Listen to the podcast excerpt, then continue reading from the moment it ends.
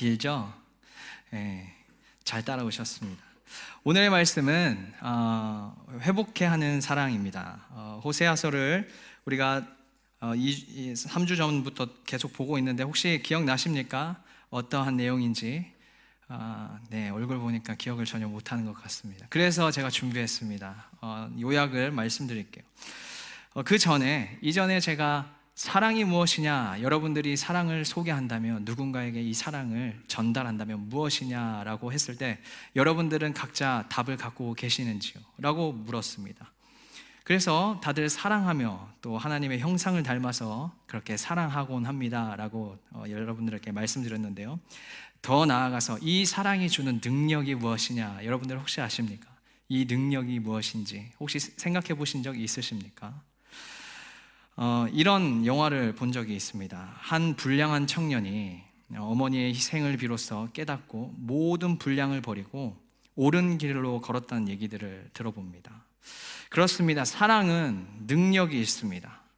어, 사랑은 한 사람의 인생을 바꿀 수 있을 만큼 큰 능력이 있습니다. 어, 사람의 사랑으로 불량을 버리고 옳은 길로 갈 정도로 그렇게 변하게 하는데, 하나님의 사랑은 우리를 어떻게 인도하시겠습니까? 얼마나 큰 것이겠습니까? 그 사랑을 알 때 우리는 바로 하나님을 볼 수 있습니다. 그리고 우리가 우리 삶에 버거워 사는 정도가 아니라 넉넉히 이기며 그 사랑으로 모든 것을 선을 이루시는 주님과 함께 동행하게 될 것이라 믿습니다. 호세아서가 바로 우리에게 그렇게 인도하실 말씀을 지금 전달하고 있습니다. 호세아라는 뜻은 하나님은 구원이시다 라는 뜻입니다. 호세아서에는 구약의 소선지사, 소선지서 열두 권 가운데 제일 처음에 나오는 책이라고 어, 소개를 드렸는데, 이것도 처음 들으십니까? 예. 그래서 호세아서는 성경에서 두 번째로 위대한 스토리를 갖고 있습니다. 왜냐하면 성경에서 가장 위대한 스토리는 무슨 스토리인지 아십니까? 바로 예수 그리스도의 스토리죠. 예. 십자가의 사건입니다. 그러나 성경에서 가장 두 번째로 위대한 사건이라면 이 호세아서에 말하고 있는 말씀입니다. 어, 그리스도의, 왜냐하면 이, 그리, 어, 이 호세아서는 그리스도의 십자가의 사랑의 스토리를 어, 이 책으로 예언적으로 말씀하고 있기 때문에 가장 어, 사랑의 스토리가 담아져 있다는 얘기를 말씀하고 있습니다. 그리고 이 호세아의 시대, 아, 호세아서의 시대적 배경은 이렇습니다. 어, 북이스라엘 남유다로 나눠진 분열왕국 시대였는데, 그 북쪽에 이스라엘을 통치하고 있었던 여로보암 이 세는 아주 훌륭했습니다. 그 훌륭한 어, 왕이 통치하고 있었기 때문에 이스라엘은 전혀 어, 맛볼 수 없었던 어, 역사적 변형을 누리고 있었고요. 그러한 시대에서 호세아를 부릅니다. 그 시대는 마치 지금과 같습니다. 우리가 무언가에 궁핍하고 어려움이 그렇게 막 굶어 죽을 정도의 그런 것은 없지 않습니까? 그런 시대에 호세아를 불렀습니다. 그의 생애 가장 극적인 사건이었다면 호세아의 결혼을 일 장에서 말씀하고 있습니다.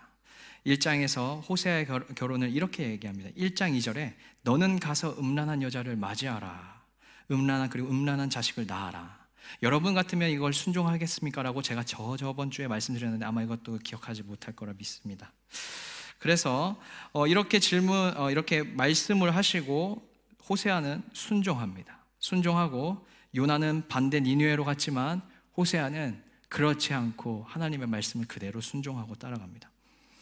어, 물질적으로 번영하게 된 이스라엘은 도덕적 영적 타락이 있었기 때문에 당시 이스라엘 백성의 삶의 정황은 꼭 창녀와 같았습니다. 그래서 호세아의 선지자의 결혼 사건을 통해서 하나님의 심판과 사랑을 말씀하고 있었습니다. 그래서 호세아 선지자를 통해서 물질적 변형을 이루고 있었, 이 축복의, 축복을 누림에도 불구하고 오히려 하나님을 거스르고 또 그 죄 속에 빠져 있었던 것을 그대로 하나님은 지나칠 수 없었기 때문에 그 죄악에 분노하신 하나님의 공의와 거룩으로 심판의 이야기를 호세아를 삶을 통해서 풀어서 말씀하고 있는 것입니다. 그래서 호세아서는 우리 이, 지금 이 시대 가운데 가장 중요한 어, 말씀이라고 믿습니다. 그래서 호세아가 낳은 세 자녀가 있는데 혹시 이 세 자녀의 이름도 까먹은 것 같아요. 그렇죠? 그래서 세 자녀가 이렇게 나타납니다. 어, 결혼의 사건 자체도 하나님의 상징적인 의미라고 했던 것처럼 이 세 자녀도 하나님의 상징적으로 이름을 말합니다. 첫째 아들은 이스르엘, 둘째 아들은 아, 둘째는 로우마 딸입니다. 셋째 로암미는 아들인데 로암미입니다. 여기에서 히브리어로 로라고 하는 것은 제가 어, 저번에도 알려드렸지만 부정의 의미를 갖고 있습니다. 그렇기 때문에 로 루하마는 로 부정하고 부정하에 루하마 하나님이 긍휼히 여기지 않는다라는 뜻이 있고요. 로암미 로는 부정이니까 암미는 내 백성 내 백성이 아니다라는 뜻이 있고요. 이스라엘은 하나님이 흩어놓으신다라는 말씀을 어, 뜻이 있어요. 첫째 이스라엘은 호세아의 아들입니다. 그러나 둘째와 셋째는 어, 다른 남자친구를 통해서 낳은 아들이라고 아, 자녀들이라고 합니다. 그러나 궁극적인 하나님의 말씀은 이 장 일 절에서 다시 한번 회복의 말씀으로 말씀합니다. 이 장 일 절에 너희 형제에게는 암미라 하고 너희 자매에게는 루하마라 하라. 아까 전에 제가 로암미, 로 루하마인데 로를 뗐기 때문에 뭐죠? 긍정입니다. 너희를 긍휼히 여기고 싶고 너를 나의 백성으로 맞이하고 싶다라고 약속의 말씀으로 이 장 일 절을 끝납니다. 저번 주 이렇게 하나님의 말씀, 하나님의 사랑으로 우리가 하나님이 기대하시는 그 삶으로 돌이켜서 나아갑시다라고 말씀했는데 오늘은 그러한 이 장 이 절부터 이렇게 시작합니다. 이렇게 시작하죠. 너희 어미와 쟁론하고 쟁론하라. 너는 내 아내가 아니오 저는 너의, 너의 남편이 아니라 라고 말씀합니다. 갑자기 또 돌변합니다. 이 얘기는 누게, 누구에게 하고 있냐면 자녀들에게 하고 있는데 그 말은 즉슨 내 어머니 고멜에게 고발하라는 뜻입니다. 더 풀어서 말하자면 부정한 어머니에게 음행에 빠져 있다고 쟁론해서라도 그 어미의 자리를 바로 되찾으라고 지금 호세아를 통해서 자녀들에게 엄마에게 그렇게 호소하라고 지금 말씀하고 있는 것입니다. 이전에도 말씀했지만 고멜 어머니는 호세아서의 이스라엘 백성을 상징한다고 했습니다. 그리고 이 자녀들은 성경학자들에 의하면 남은 자들이라고 하는데 하나님을 섬기는 자, 우리와 같은 그리스도인들을 말씀합니다. 그리고 이렇게 말합니다. 너희는 너희 남은 자들로 인해 이스라엘 민족을 회복시켜라. 하나님과의 관계를 회복시켜라. 라는 메시지를 이곳에서 말씀하고 있습니다.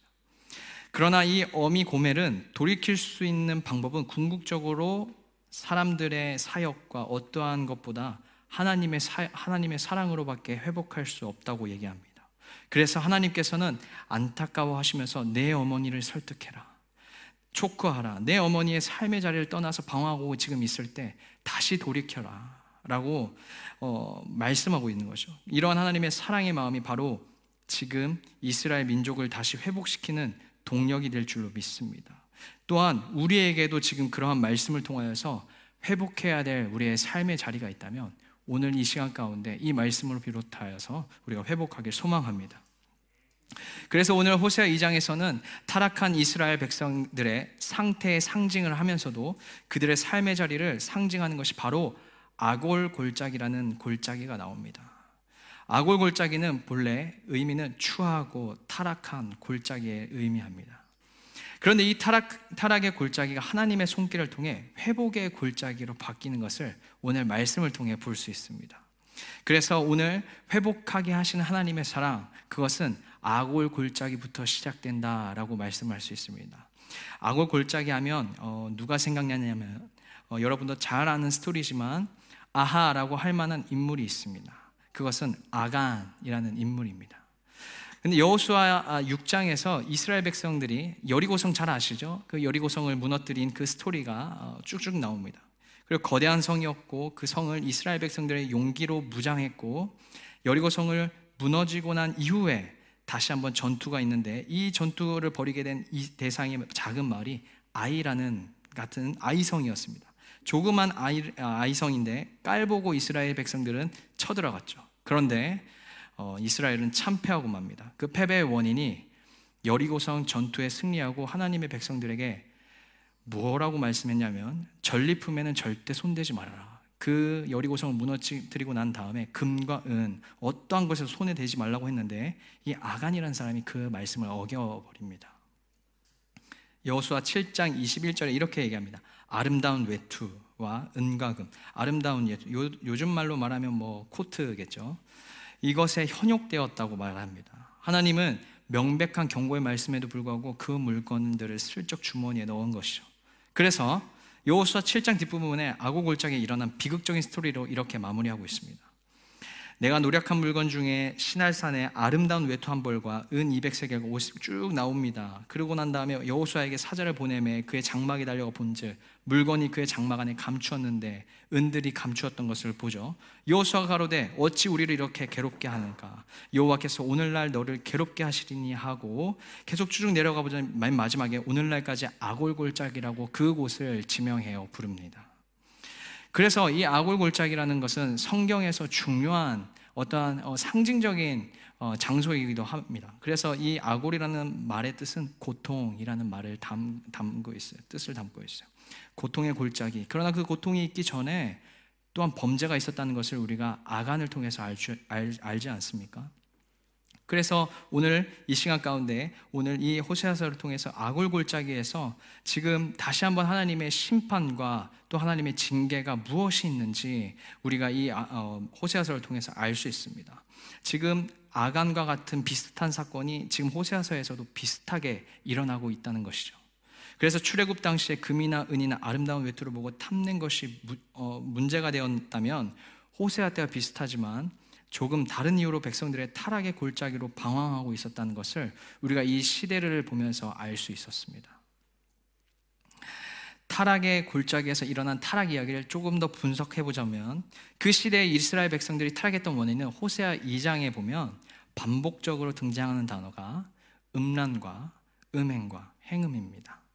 어, 그렇다고 해서 문자 그대로 육체적인 음란과 도덕적인 음행을 얘기하는 것이 아니라 어, 영적인 음란과 음행인 것입니다.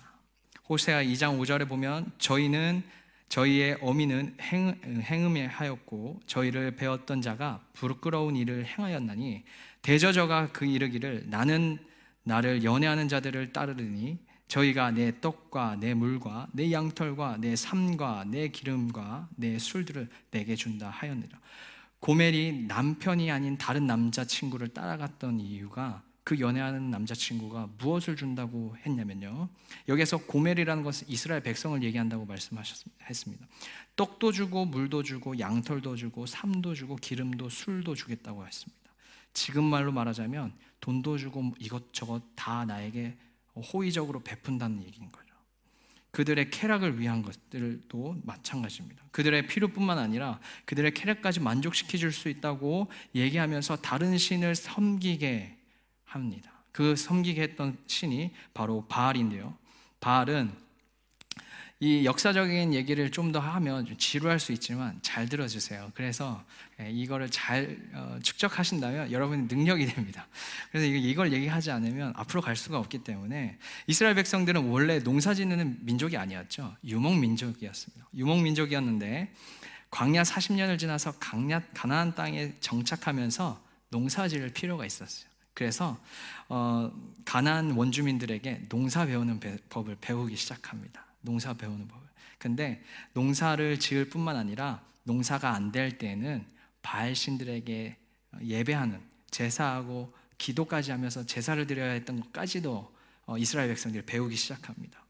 바알이 원래는 농부의 그 신이었거든요. 그래서 종사를 잘 되게 하는 풍요의 신이고 생산의 신이라고 해서 이 농사를 짓는 기술만 배우면 괜찮았지만 그 배후에 있는 바알 신까지 섬기는 것까지 배우게 돼서 그때부터 이스라엘 백성은 점점점 타락하기 시작합니다. 우상 숭배를 시작하게 되고 우상으로 자기의 것들을 풍요를 계속해서 채우기 시작하는 거죠. 그래서 타락의 단계를 이 타락의 골짜기로 점점점 들어가는 것입니다. 타락의 골짜기를 상징된 아골에서 이스라엘 백성들이 다음 세 단계를 거쳐서 타락을 하게 됩니다. 오 절을 보면 고멜은 자신의 모든 필요를 만족시켜주는 남자가 나타나서 즉시 밖을 향해 다름질 시작합니다. 이스라엘 민족도 마찬가지였어요. 그들은 하나님을 믿는 민족이었지만 광야 생활 사십 년 동안 너무 힘들어서 지쳐서 많은 고생을 했기 때문에 가나안에 도착한 그들은 그 땅에서 농사를 지으면 풍요롭게 사는 것을 소망했고 넉넉하고 안락한 삶을 살기 원했습니다. 그래서 우리가 섬기는 바알 신이 이 모든 것을 제공한다고 하자 이스라엘 백성들은 기가 솔깃해서 그 바알 신을 섬기기 시작했던 것입니다. 다시 말해 바알, 바알이 그들에게 떡과 물과 양털과 삶과 기름과 모든 것을 축복의 근원이 바알신으로부터 나온다라고 생각했던 것 같습니다. 나의 복이 어디서 왔는지 잊어버리게 되는 것이죠. 첫 번째는 복의 다른 곳에 축복이 있다고 생각하기 시작했던 것 같습니다. 회복케 하는 하나님의 사랑은 타락과 징계로 그 사랑을 우리가 확인할 수 있습니다. 이것이 타락의 첫 번째 입구인데요, 하나님을 신뢰하고 경배했는데 갑자기 이런 의심이 찾아올 때가 있지 않습니까? 누가 나에게 복을 공급해 주셨을까? 누가 나에게 축복의 근원이 되었을까? 정말 하나님이 나의 모든 필요를 공급해 주셨나? 기도가 실감나지 않고 신앙의 실제성이 의심되는 순간이 우리 삶을 살다가 보면 있지 않습니까? 그 순간 우리는 하나님을 망각하기 시작하고 자신의 노력을 믿는다던가 행위적으로 믿는다던가 아니면 어떠한 수단과 방법을 통해서 내가 하나님을 의지한다고 착각하기 시작합니다. 우리의 삶의 초점이 하나님으로부터 나의 중심으로 시선이 옮겨가기 시작합니다. 그렇게 시선을 옮겨지면서 우리가 경배해야 될 대상이 혼동되기 시작합니다. 바로 예배가 변질되고 예배의 자세가 틀어진다는 말입니다. 그리고 두 번째 타락은 호세아 이 장 팔 절에 곡식과 새 포도주와 기름과 내가 저에게 준 것이요 저희가 바알을 위하여 쓴 은과 금도 내가 저에게 더해준 것이거늘 저가 알지 못하다. 이 구절은 하나님께서 직접 말씀하셨습니다. 이 말씀이 안타까워하시고 슬퍼하신 하나님의 마음이 여러분들 아십니까? 내가 다 준 것인데 다 바알이 줬다고 하네. 이 모든 것이 하나님께로부터 왔다는 것을 알지 못하고 복의 근원에 혼동할 때 비로소 타락해 갑니다. 마지막 타락은 호세아 이 장 십삼 절에 이렇게 이야기합니다. 저가 귀고리에 폐물로 장식하고 그 연애하는 자를 따라가서 나를 잊어버리고 향을 살라 바알을 들을 섬긴 시를 따라 내가 저에게 벌을 주리라 나 여호와의 말이니라. 이 말은 연애하는 자를 따라가다가 남편을 완전히 잊는 단계입니다. 외간 남자에게 넋이 빠져서 남편을 완전히 잊어버리고 타락한 아내의 모습과 조금도 다르지 않는 이스라엘 백성들의 모습입니다. 이것이 타락의 세 번째 단계입니다. 사랑하는 남편을 떠나서 불의한 사랑을 따라간 이 여인의 비극의 이스라엘 백성들은 비극이었을 뿐만 아니라 어, 지금 현대인들에게도 비극입니다. 우리가 팬데믹 기간 동안 지나서 예배의 형태와 상태가 점점 점점 변화하고 있습니다.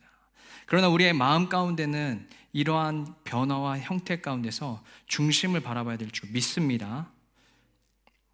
타락과 동시에 아골은 징계의 골자이기도 합니다. 그래서 이 모습 그대로 두면 안 되기 때문에 하나님께서 징계를 하시기 시작합니다. 그리고 사랑하는 자를 붙들고 그들을 흔들기 시작하죠. 호소하고 설득합니다. 그리고 매를 듭니다. 여기서 하나님의 사랑의 징계가 임하기 시작하는 것입니다. 호세아 이 장 육 절을 보면 그러므로 내가 가시로 그 길을 막으며 담을 쌓아 저로 그 길을 찾지 못하게 하리라. 만약 호세아가 고멜을 포기했다면 그냥 둘 법도 합니다. 여러분 같으면 그냥 나를 외면하고 떠났던 그 누군가에게는 그냥 포기하고 냅두지 않습니까? 더 이상 말 섞고 싶지 않고. 그러나 호세아는 고멜을 포기하지 않고 계속 그 길을 막고 담을 쌓아가십니다. 이게 하나님의 방법입니다. 여러분들이 끝까지 포기하지 않고 하나님을 외면해 갈 때에도 담과 가시굴로 여러분들 계속 막으실 겁니다. 때론 우리가 걷는 길에서 갑자기 경험하는 가시와 벽이 있지 않습니까? 하나님께서 사랑의 경고일 수 있다는 것을 여러분 이 시간을 통해서 한번 기억하시기 바라겠습니다.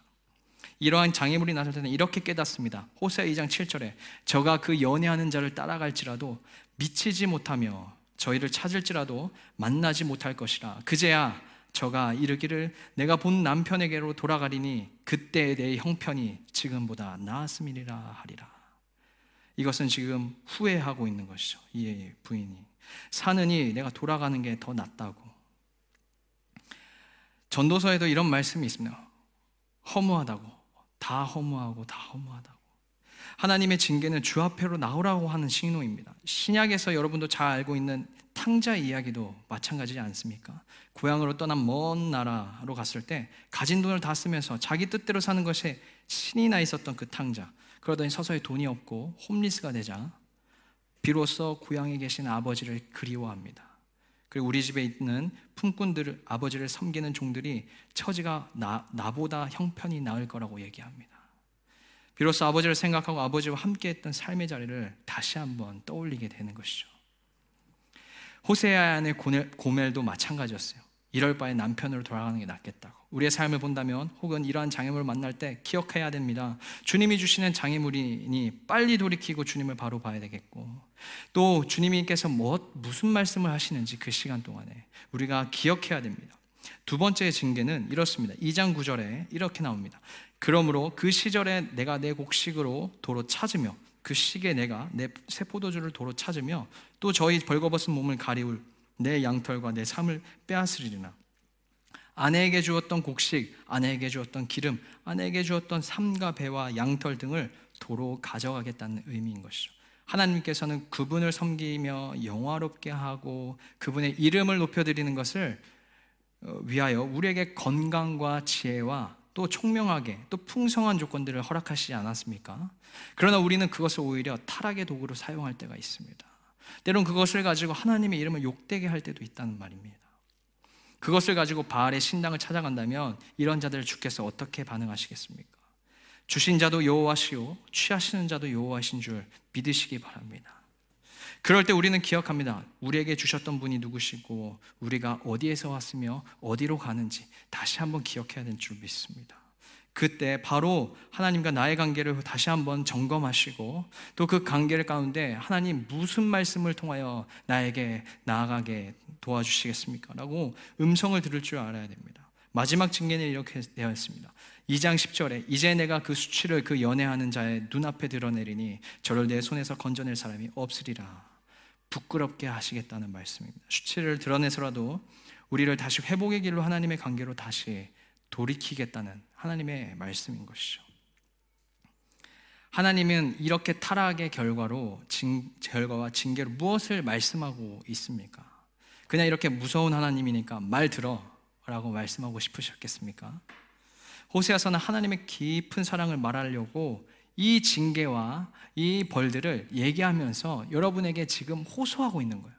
하나님이 이렇게 참고 인내하는 분이라고, 여러분들을 지금 이 시간 가운데 다시 한번 불러서 말씀으로 다시 세우시려고 초청하고 있는 것이죠. 바로 이 아골 골짜기의 삼 단계 타락과 징계를 통해서 이전의 자녀들의 이름처럼 회복의 약속의 말씀으로 지금 우리에게 다시금 말하고 권면하고 있는 것이죠.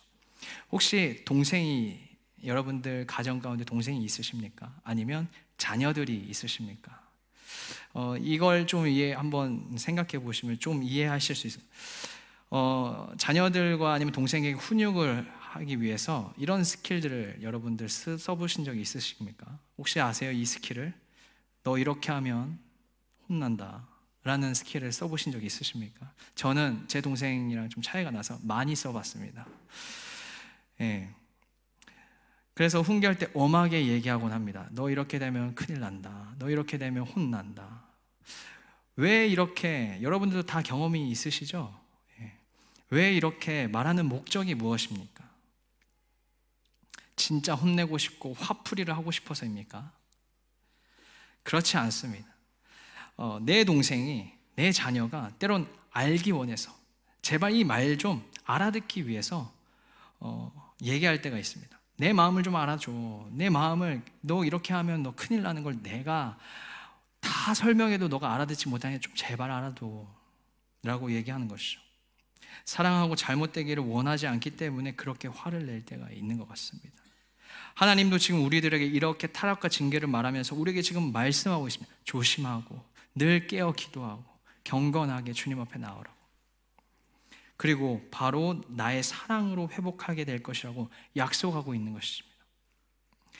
회복하게 하는 그 하나님의 사랑, 약속으로 주님께서 다시 한번 회복하게 하십니다.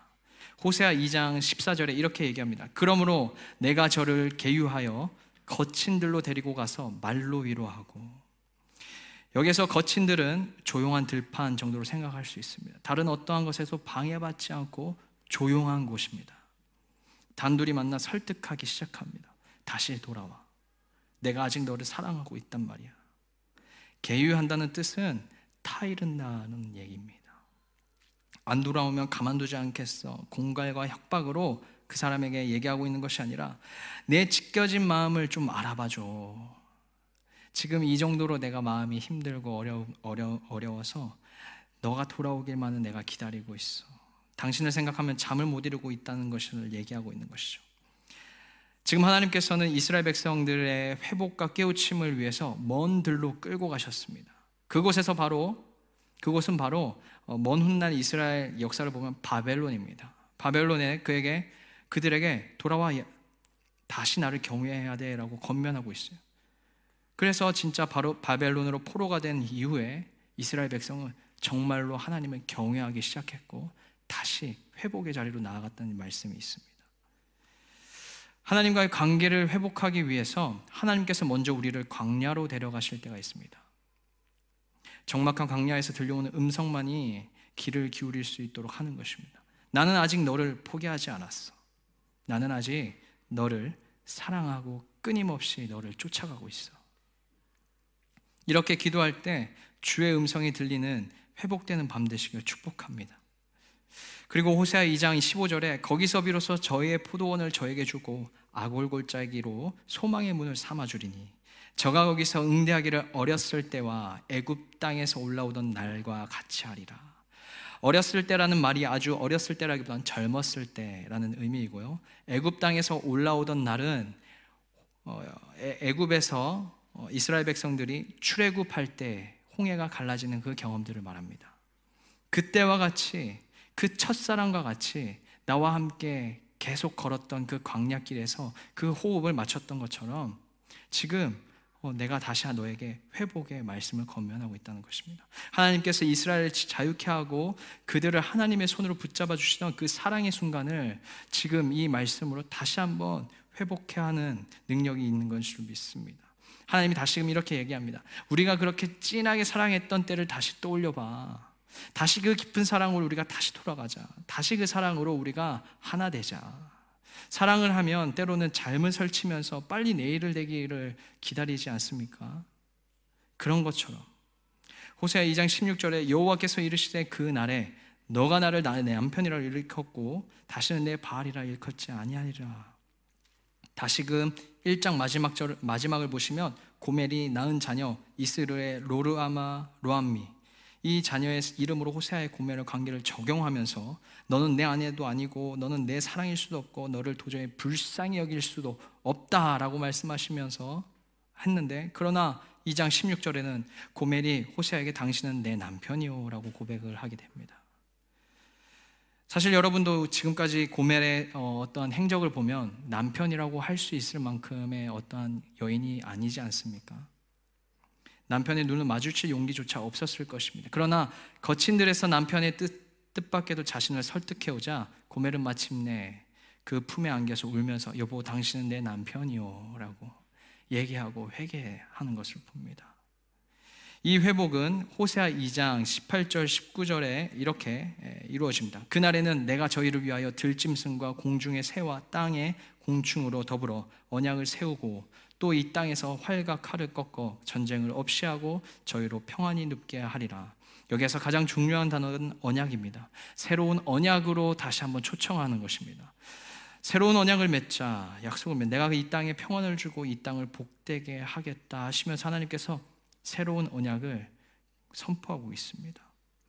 그리고 십구 절에는 내가 내게 장가들을 영원히 살되 의와 공변됨과 은총과 긍휼이 여김으로 내가 장가들며 진실함으로 내가 장가들리니 너가 여호와를 알리라.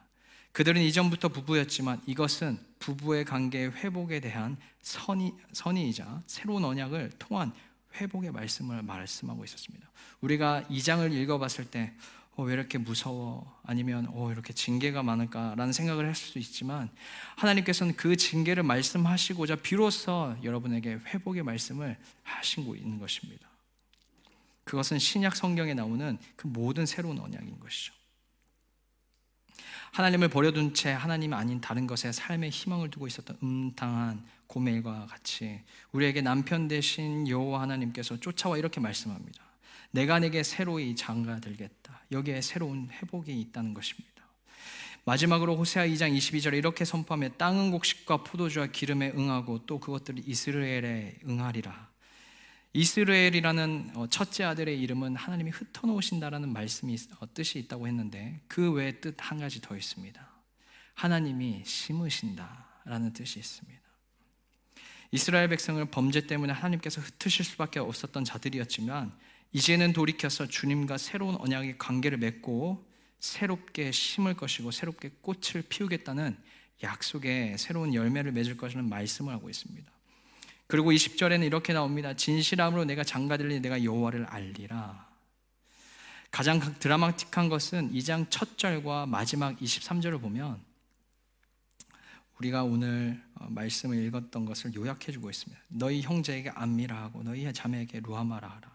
암미의 뜻은 내 백성이고 루하마는 내가 긍휼히 여긴다. 이십삼 절은 내가 나를 위하여 저를 이 땅에 심고 긍휼히 여김을 받지 못하였던 자를 긍휼히 여기며 내 백성이 아니었던 자들에게 향하여 이르기를 너는 내 백성이라 하리니 저희는 이르기를 주는 내 하나님이시라 하니. 하나님은 다시 응답하십니다. 우리에게 너희는 긍휼히 여길 것이고 내 백성이라 칭할 것이고 다시금 나를 향해 나와 사랑을 함께 누리자. 그 초청에 다시금 이렇게 출발합니다. 주는 과연 나의 하나님이시었습니다. 사실 호세아서를 여러분들이 가장 잘 알고 있다는 구절은 하나님은 힘써 알자라는 구절이죠. 그렇다면 어떤 부분을 우리가 힘써 알길 원하셨을까요? 주님은 이렇게 말씀합니다. 나의 사랑의 뜨거운 사랑을 알아줬으면 좋겠어. 누군가를 사랑할 때 때로는 그 사랑을 나타내고 싶을 때가 있습니다. 연인 사이나 부부 사이나 모자지간에도 이렇게 나를 얼마만큼 사랑해? 라고 물을 때가 있지 않습니까? 때론 하늘만큼 땅만큼 사랑한다면서 무엇보다도 사랑한다고는 하지만 정말 사랑을 알 때는 나타낸 때는 얼만큼 그 사랑을 위해서 희생하고 힘을 쓰고 있느냐를 보면 알 수 있는 것이죠. 아골 골짜기는 본래 범죄의 골짜기, 타락의 골짜기였지만 그래서 심판을 경험할 수 없는 골짜기였지만 그러나 그곳에서 하나님께서 다시 포도원을 주시면서 아골 골짜기를 소망의 회복으로 응답하시고 있습니다. 아골 골짜기는 절망의 골짜기가 아니라 희망의 골짜기로 이름을 바꾸시길 원하시는 것처럼 신약에서의 이 골짜기가 바로 십자가입니다. 저주의 십자가였지만 우리는 그 십자가를 통해서 소망의 구원으로 연결되지 않습니까? 그만큼 하나님의 사랑을 나타내신 분이 주님이신 것입니다. 그 사랑을 깨닫고 예수를 의지하는 자들마다 새롭게 하실 것입니다. 내 모습만 보면 음, 불가능했던 일들과 문제들이 있지 않습니까? 혹시 우리가 사는 인생의 골짜기, 아골 골짜기와 같은 골짜기에서 나올 수 없는 그 덫에 혹시 빠지셨습니까? 어, 팬데믹을 거치면서 여러분 이전에 뜨거웠던 신앙을 다시 되찾길 원하십니까? 어, 제가 이런 뉴스를 보았습니다. 한국 기독교 역사상 어, 출석률 어, 그리스도인들이 교회 출석률이 이십 퍼센트 감소했다고 어, 결과가 나와 있습니다. 어, 마음이 많이 아팠습니다. 어, 이 팬데믹을 거치면서 하나님의 사랑을 기억하겠다고 그 골방에서 기도의 방을 세우시면서 열심으로 기도하셨던 분들도 계시겠지만 그러지 않고 어, 하나님의 사랑을 어, 등지신 분들이 있다는 사실에 음, 마음이 많이 아팠습니다. 그래서 우리에게 어, 다시금 하나님이 이 사랑으로 우리를 세워가길 원하시고 있음을 믿습니다. 오늘도 그 우리가 그 사랑을 깨달았다면 새롭게 일하실 줄로 믿습니다. 지금 바로 그곳에서 소망 되신 주님을 붙들고 다시 새롭게 맺어가시는 주님의 약속을 붙들고 기도하십시오. 혹시 나에게 약속하셨던 말씀이 기억이 나지 않습니까? 개개인마다 분명히 하나님께서 약속하신 말씀이 있으시고 성취하실 말씀이 있으실 거라 믿습니다. 그랬던 말씀을 지금 떠올리실 때 혹시 기억이 안 나십니까? 하나님의 음성이 들리지 않으십니까? 다시 한번 나랑 약속을 맺고 깊은 사랑으로 나아가자. 다시 한번 이 시간 가운데 우리가 회복해야 될 신앙과 믿음의 모습이 있다면 회복해서 나아가자. 우리가 오늘 이 사랑을 알았다면, 이 징계하고 아픈 사랑을 알았다면 다시금 하나님 내가 시작하겠습니다. 다시금 그 넉넉히 이기는 그 사랑으로 말미암아 주님 앞에 나아가겠습니다 라고 고백되어지는 이 시간 되길 소망합니다. 시간 다 함께 이 찬양 고백하시면서 함께 나아가시도록 하겠습니다.